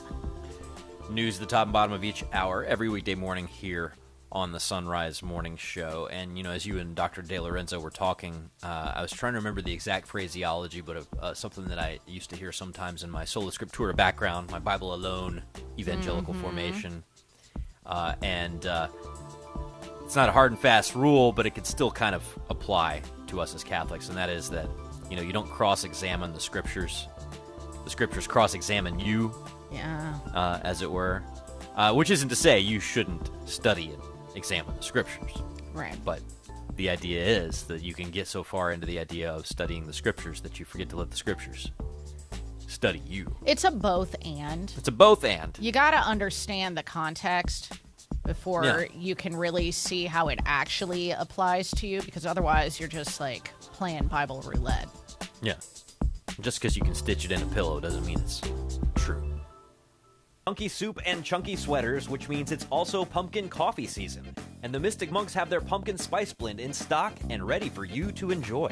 And when you go to the monks through sonrisemorningshow.com, we earn a commission on any flavor coffee or tea that you buy. Why shell out five bucks for a tall PSL when you can customize your own at home and drink it from a Sonrise Morning Show mug that you can find in our online store? Get a mug and link to Mystic Monk Coffee through sonrisemorningshow.com. This past year has been a crazy roller coaster ride, but you have the power to get your business back on track by underwriting the Sonrise Morning Show. Weekday mornings, your message will reach millions of engaged Catholic listeners across the U.S. and around the globe who want to know more about and support Catholic businesses and organizations. To get national exposure for your business, ministry, or nonprofit on the Sonrise Morning Show, email me, Leah at sacredheartradio.com. That's Leah at sacredheartradio.com. Hello, this is Father Mark Watkins, pastor of St. Lawrence. Pray with me now the praises of Mary by St. Anthony of Padua. The praises of Mary. Oh, how wondrous is the dignity of the glorious Virgin! She merited to become the mother of Him who is the strength and beauty of the angels and the grandeur of all the saints. Mary was the seat of our sanctification, that is to say, the dwelling place of the Son who sacrificed Himself for us. And I shall glorify the place where my feet have stood. The feet of the Savior signify His human nature.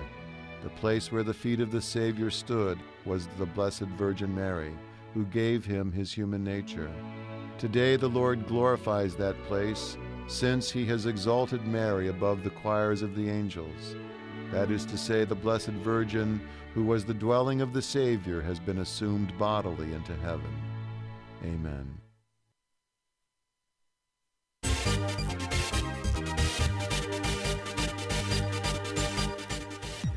It is time for Bible Foods with Rita Heikenfeld from AboutEating.com. That's a great place to find lots of excellent recipes, very practical and doable recipes from Rita, but also to share some of your own recipes if you get inspired by anything we talk about in this segment. Rita, good morning. Well, good morning, my friend. All right, coriander. People are going to probably be a little surprised where this shows up in the Old Testament if they're not familiar with this passage already. Oh, yeah, and it's in Exodus in um, 16. And it's a pretty familiar passage, at least to me and to you. And the food became known as manna, meaning, what is it? It was white like coriander seed and flat and tasted like honey bread. So, what that tells me is coriander, um, it, it's an ancient, ancient spice, of course, and it's really the seed of the cilantro plant. Um, and they're different. You can't use them interchangeably. Coriander, as I said, is the seed, and that has sort of a lemony taste to my palate. And then uh, cilantro has a more of a citrusy taste. And cilantro, the leaves are you either love it or you don't. Uh, there's I don't think there's any in between. Um, but anyway, uh, when we're talking about coriander, it really has a lot of um, good benefits like iron and magnesium. And um, they say, my research showed that it may even help reduce acidity in the body. Now, I use coriander in marinades and with root vegetables. But here's the deal if you buy whole coriander seeds, Matt, just save some because they'll be viable enough to plant even a year or so from now. And here's another thing I found out, and I think you and I have talked about this before. Coriander seed is so viable that the seeds found in Egyptian tombs were still able to sprout thousands Wow. of years later. So that means that if you plant some cilantro in your garden, but you don't use the whole pack, it's okay to save that pack for next year. Yep, sure is. Or, you know, plant it in your windowsill year round, depending on what kind of window situation you've got. Uh, Mhm. but we're also talking today about another very familiar Middle Eastern spice. I just used some earlier this week on uh, a homemade rub for some ribs I did in the oven. Oh, that sounds good. Well, you're talking about cumin, and we call it kamoon. Um, mentioned, oh gosh, uh, another familiar uh, passage in Matthew in 23, talking about the tithing herbs, um, which included mint and dill and cumin. And then uh, when I was again researching this, Matt, the what I found was the oldest reference to cumin dates back at least 5,000 years, and it was used um, when as a mummification ingredient for the bodies of the pharaohs. And know, I don't think anybody knows that whole recipe, but I think it's fascinating that cumin was even included. We think of it as a culinary herb for sure. And like you said, you use it um, as a rub in ribs. It's used in curries and chili powders. And when we make our kibbe and tabbouleh, we always include cumin. Um, and the benefits, it's got some iron and antioxidants. So both of those spices are wonderful to use. Uh, cumin is just it's got such a distinctive smell as Mhm. well. So I mean, you can always tell when someone's cooking with cumin for sure. And chili is certainly one of the places where I use it as well. Now you've got um, some thoughts on uh, the the the the timeline of how long you keep this stuff, and you've also got a chicken thigh with cauliflower and carrots recipe. Oh yeah. Well, first of all, cumin. Um, it reminds me when I open my uh, container of my mom's kitchen does smell wonderfully aromatic. Um, it lasts a good year after uh, you open the container. Coriander, not so much, Matt. I think um, it just doesn't seem to to stay as long. And if when you open the container and, and if a lemony fragrance doesn't waft out, it's not going to flavor your food. I keep my coriander in the freezer. Um, and the recipe that I'm sharing, I, I know it's one that you'll love, and it has a little bit of a different take. Um, it's called chicken and uh, high roasted slash chicken thighs with cauliflower and carrots. And um, they're bone in chicken thighs um, with the skin on, and I'll take and make a couple slashes just through the top of the skin so the marinade can soak through. And um, I add some carrots and cauliflower, and of course I'll have the whole recipe on abouteating.com. But my marinade is so easy: olive oil, lemon juice, cumin, coriander, salt, and pepper. And what I do is I'll take a 9 by 13 pan Matt, and the carrots you want to slice them not more than a half inch thick because they they take longer to cook they stay fairly firm. So I put those in the um, around the inside edges, and then I'll put the cauliflower all around, and then the chicken on top, and then you roast that at 475 for about 45 minutes or so. My gosh, so delicious, easy, um, and the chicken gets so crisped up. And if you love crispy skin, you're going to love that recipe. Yeah, I'm looking at this and thinking how I might modify it for like an air fryer or a crock pot. Of course, crock pot you would not get the crispy chicken uh, skin, but uh, yeah, there's uh, there's a lot of ways. And that that lemon and coriander is great. If you've never done, I mean, sometimes when I roast carrots just by themselves, Mhm. uh, you know, my secret ingredient is uh, is is usually lemon or coriander um, to bring out like a little citrusiness to the to the carrots there. That sounds really good. And two, as I said, the carrots they seem to take longer to roast than many vegetables. That's why I cut them about half inch slices and put them on the outside edges because heat in the oven works its way in from the outside edges in um, in a pan. So that's a good tip. Everybody who's ever done a lasagna knows that, right? Crunchy sure. edges, and then you get it out, and you're like, ah, the middle of this isn't done. My goodness. All right, well, we've got that uh, recipe for your high roasted slash chicken thighs with cauliflower and carrots linked at sonrisemorningshow.com. I'm sure that there are people who are already thinking about the variations they want to try on this. Rita, have a wonderful day, and we'll talk to you soon. Yep, I'll talk to you next week, Matt. See, good practical stuff. You know, I look at some recipes from some food sites. I'm like, yeah, I'd make this if it took me, if I had four hours to spare today to work on food. Rita's practical. She knows what you're living through. She's there to help. It is half past the hour. Here's Anna Mitchell with news. Good morning. The Biden administration is facing calls to freeze $6 billion in Iranian assets as Israel is at war with Hamas. The funds were recently freed up as part of a deal to secure the release of an American detained of Americans detained in Iran. Republicans this week have called on the administration to put a hold on those funds again following Hamas's attack on Israel, saying there's a risk that money could be used against Israel in the conflict. Several Senate Democrats, including Senators Sherrod Brown, Jon Tester, Joe Manchin, and others, are now backing those calls for the administration to claw back the assets. The president, meanwhile, says the U.S. is doing everything it can to bring Americans taken hostage by Hamas in Israel back home. Mark Mayfield reports. That's what President Biden told a roundtable of Jewish leaders at the White House Wednesday while speaking on the war. He added that the U.S. is committed to ensuring Israel has what it needs to defend itself. The president called the Hamas attack on Israel over the weekend the deadliest day for Jews since the Holocaust. At least 22 Americans have been killed in the conflict and 17 are missing. It's not clear at this time how many Americans are being held hostage. I'm Mark Mayfield. The Catholic News Agency reports that Caritas Jerusalem has suspended its operations in Gaza.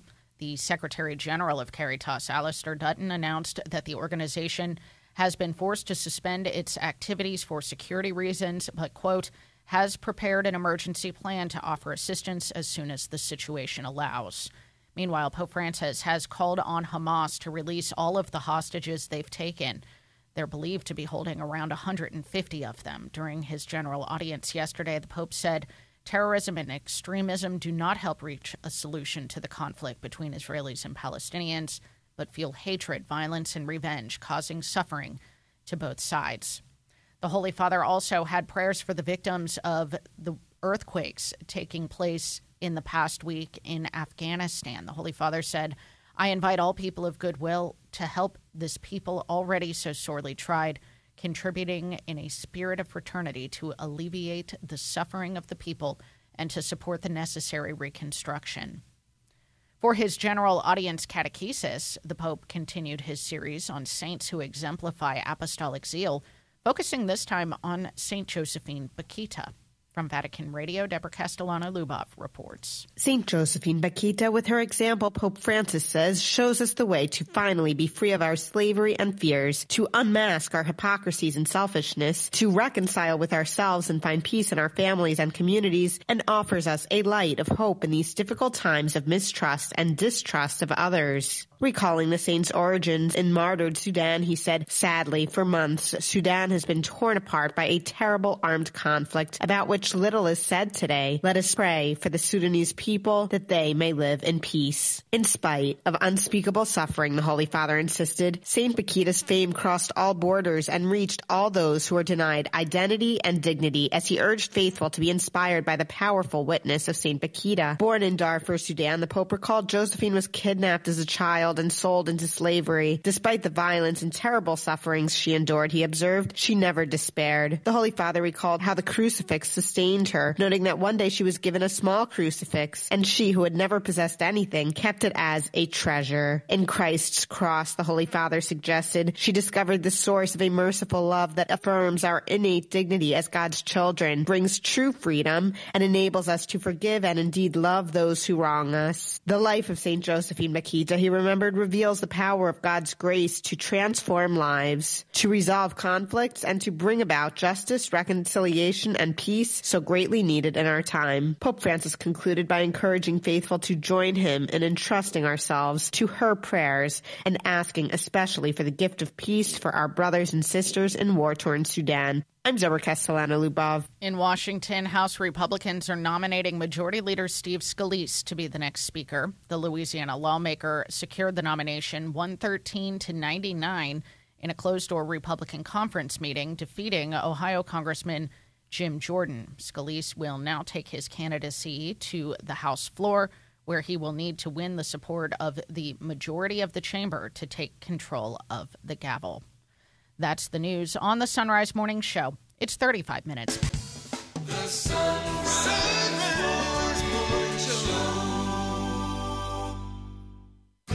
Waking up with Mystic Monk coffee is definitely a better way to start your day. Not only are you getting a great cup of coffee, but your purchase helps support the life of the Carmelite monks of Wyoming.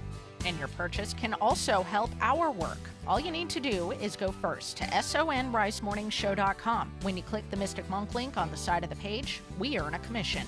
Support the monks and support the Sonrise Morning Show. Click the Mystic Monk link at sonrisemorningshow.com. That's S O N risemorningshow.com. This is Father Rob Jack with the Heart of St. Paul.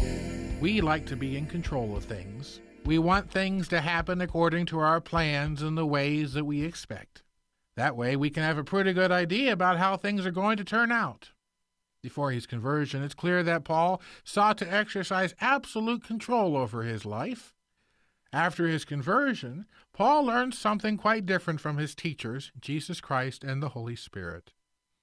Our desire for control is based on our limited knowledge of things, our weaknesses, and our not wanting to be surprised.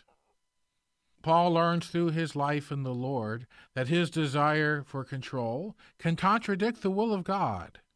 If we want to do God's will, then we must allow God to do things his way. Paul reminds the Corinthians, who also like to control things, that we walk by faith, not by sight. Faith is not about taking a step into the darkness, but rather it is about taking a step into the light of Christ.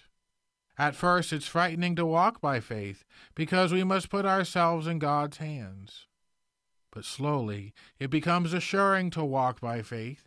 Our stepping into faith helps us realize just how dark the world was, and now how bright it is, because the light of truth from Christ illumines it. And this is what we learn from the heart of St. Paul.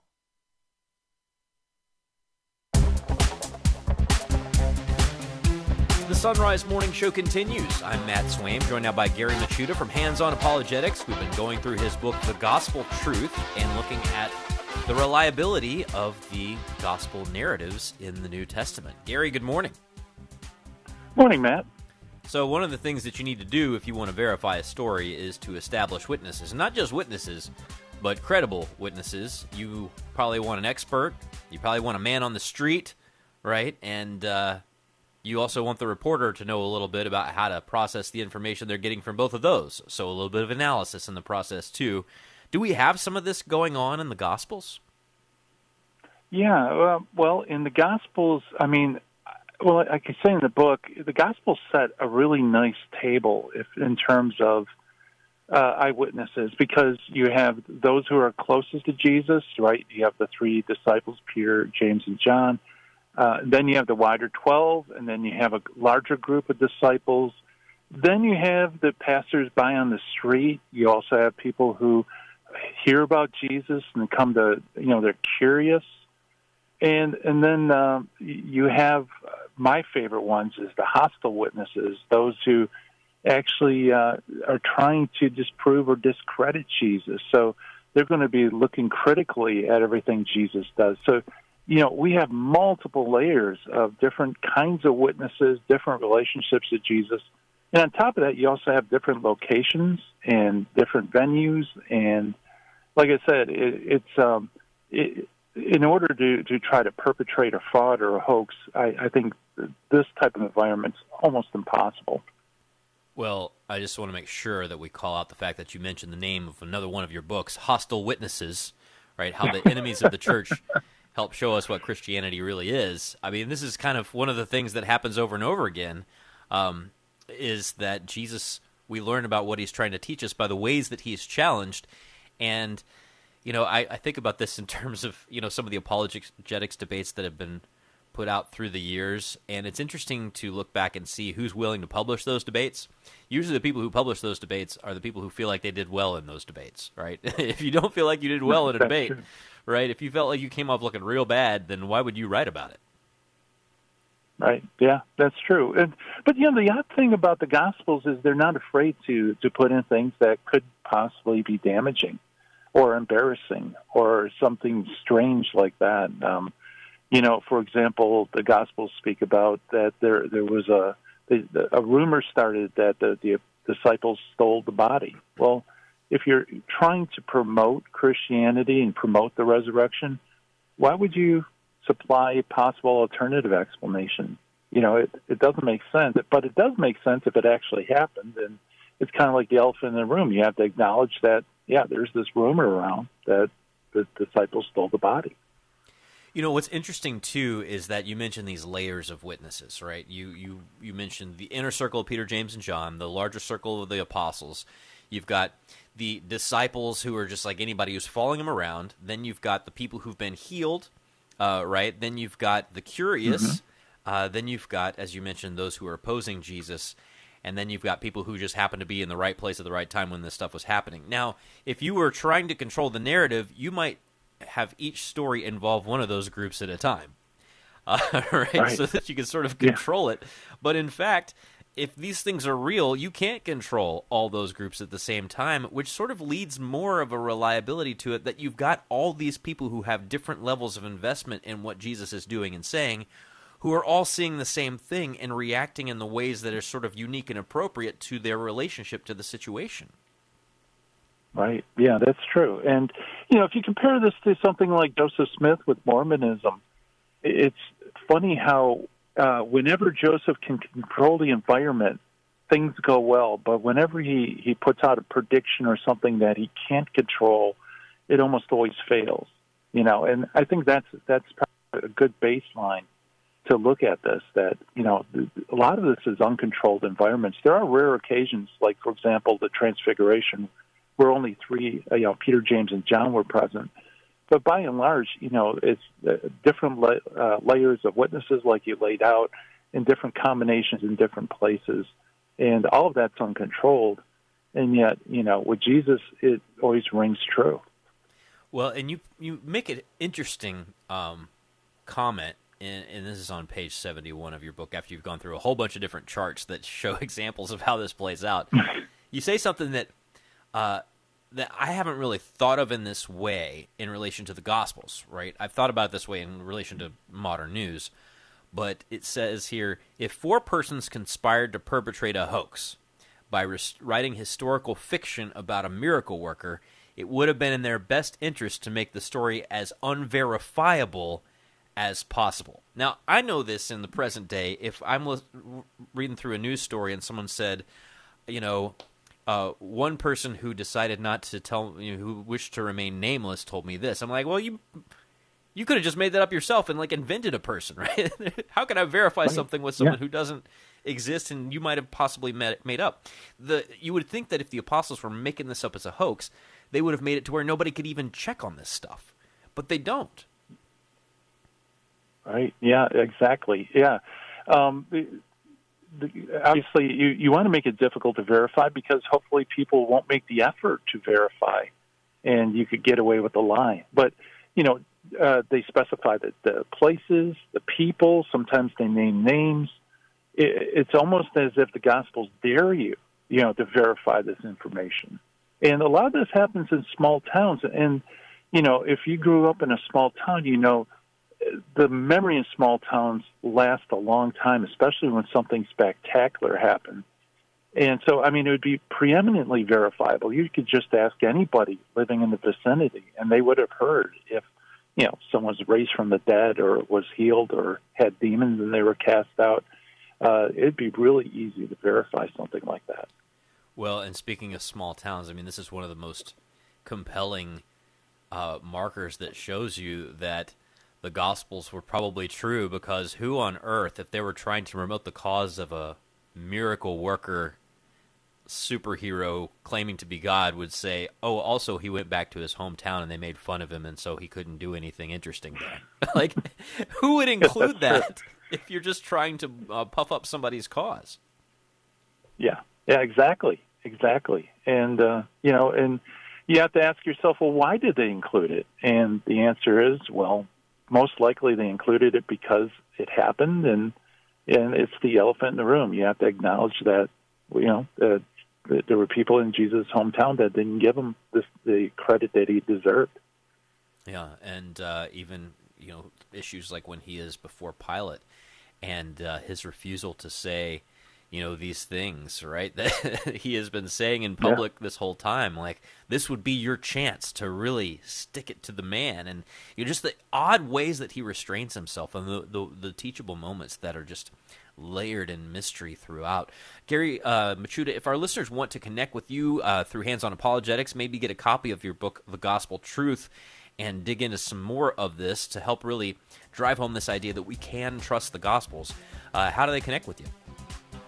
Yeah, you can go to the handsonapologetics.com or you could get the book at stpaulcenter.com. Linked at sonrisemorningshow.com. Gary Michuta, great to talk to you as always, and we'll catch you next time around. Absolutely. Thanks, Matt. All right, it's a quarter till. We're back with Courtney Brown from Ruah Woods next.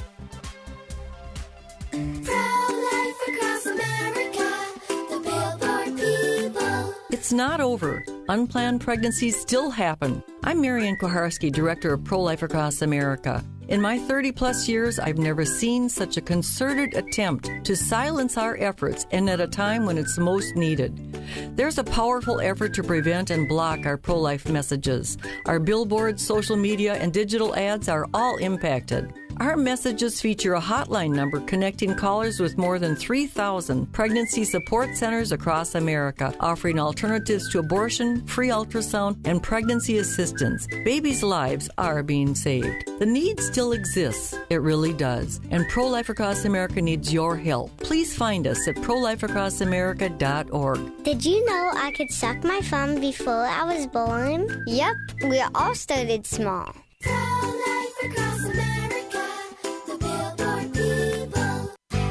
Waking up with Mystic Monk coffee is definitely a better way to start your day. Not only are you getting a great cup of coffee, but your purchase helps support the life of the Carmelite monks of Wyoming. And your purchase can also help our work. All you need to do is go first to sonrisemorningshow.com. When you click the Mystic Monk link on the side of the page, we earn a commission. Support the monks and support the Sonrise Morning Show. Click the Mystic Monk link at sonrisemorningshow.com. That's S O N risemorningshow.com. The most original and exclusive Catholic content is on EWTN Radio. I don't like looking back. I prefer to look forward and keep moving forward. There's plenty to cover. I do a lot of research and try to dig out the bits and pieces of a life or of an agenda that people don't want to talk about. The World Over with Raymond Arroyo. Tonight, 8 Eastern on EWTN Radio and Television. 13 till, here's Anna with headlines. The Biden administration is facing calls to freeze $6 billion in Iranian assets as Israel is at war with Hamas. Pope Francis has called on Hamas to release all of the hostages that they've taken. And in his general audience catechesis yesterday, the Holy Father continued his series on apostolic zeal, focusing this time on the example of Saint Josephine Bakhita. You can hear news at the top and bottom of each hour right here on the Sonrise Morning Show. It's 12 till. Joining us now on the Sonrise Morning Show is Courtney Brown, Executive Director of the Ruah Woods Institute. You can check out their revealed curriculum, K through 12 Theology of the Body curriculum, over at their website, ruahwoodsinstitute.org. Courtney, good morning. Good morning, Anna. How are you? I am doing great, thank you. And we are going to be getting some mini lessons with you, uh, going through this curriculum for young students. And we're going to be starting with kindergarten today. So, what theme or themes are highlighted from theology of the body in the kindergarten curriculum specifically?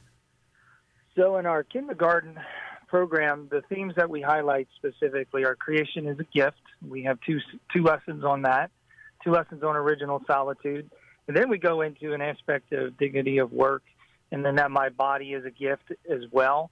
And so we kind of focus on how the one of the major tenets of theology of the body is that we are our bodies, which is I know in today's culture is somewhat of a profound statement, but in, in essence, what we're trying to do with the kindergartners is recognize the fact that they're a boy or a girl matters, and it reveals something of God, and that their body is good. So those mm. first two sessions on creation as gift, we kind of walk them through the seven days of creation, and then the we also talk through kind of like where they are in terms of the reference to how God loves them and their unique dignity and worth from just recognizing those seven days. And then we kind of go into what JP2 in his work when he reflects on the beginning reflects on the three original experiences original solitude, original unity, and original nakedness. Well, with the kindergartners, we focus heavily on this understanding of original solitude, which is why we bring in the literature to help them understand this concept, which is big. But when we talk about that first experience of Adam, when it says he was walking alone in the garden, um, we, we help the students kind of navigate that through the books Blueberries with Sal. Yeah. So, yeah, so this Blueberries for Sal, one of uh, two works of, of children's literature that you use for the kindergarten curriculum. It's a classic, but there might be uh, a few people that uh, are not familiar. So, can you tell us the story of Blueberries for Sal? Sure. So, Blueberries for Sal sets out with this uh, little girl, Sal, who's walking with her mon- mother in a field picking blueberries. And as she's walking along and she's being curious and wonder, like just like little kids would do, Mhm. and then she essentially walks away, and mom's going further down the path, and they get lost. And then there's another story, uh, well, another situation with a little bear and mother bear. And the same exact thing with the little bear is walking in the blueberry patch with mom, and mom's telling her that before hibernation, you need to eat as many blueberries as possible. Well, they essentially get lost, and then they start to discover trying to find their moms again, and they see birds and recognize both Sal and the little bear, recognize that, oh, that's not my mother. And then through that, they eventually get mixed up, and then Sal ends up by Mother Bear, and Mother Bear turns around and says, "You're not my little bear, right?" And then same thing happens with the little bear with uh, Sal's mom. And then eventually they find mom and it's joyous, and then the story. So the reason we choose that is because in the beginning, as JP2 talks about these two experiences, uh, well, it talks about original solitude, and there's two aspects. One is as Adam is walking in the garden, he's recognizing that he is distinct and different from the other animals. And then also, as he's walking in the garden, he also understands his relationship with God. So here we are trying to teach this to the students. What we use this story for is to show as Sal is walking and recognizes the birds and realizes that I'm not a bird, that's not my mom, and all that stuff. So, same with the little bear.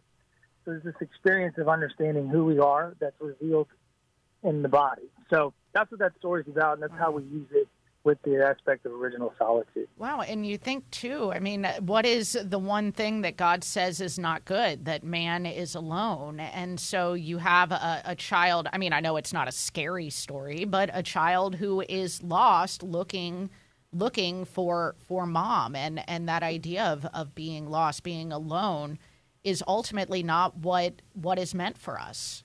That's correct. Yeah, that's really a good point too and and it's solitude isn't like that alone feeling where I'm lonely as much as it is a recognition that I'm made for the other yeah. and that we're made for relationship.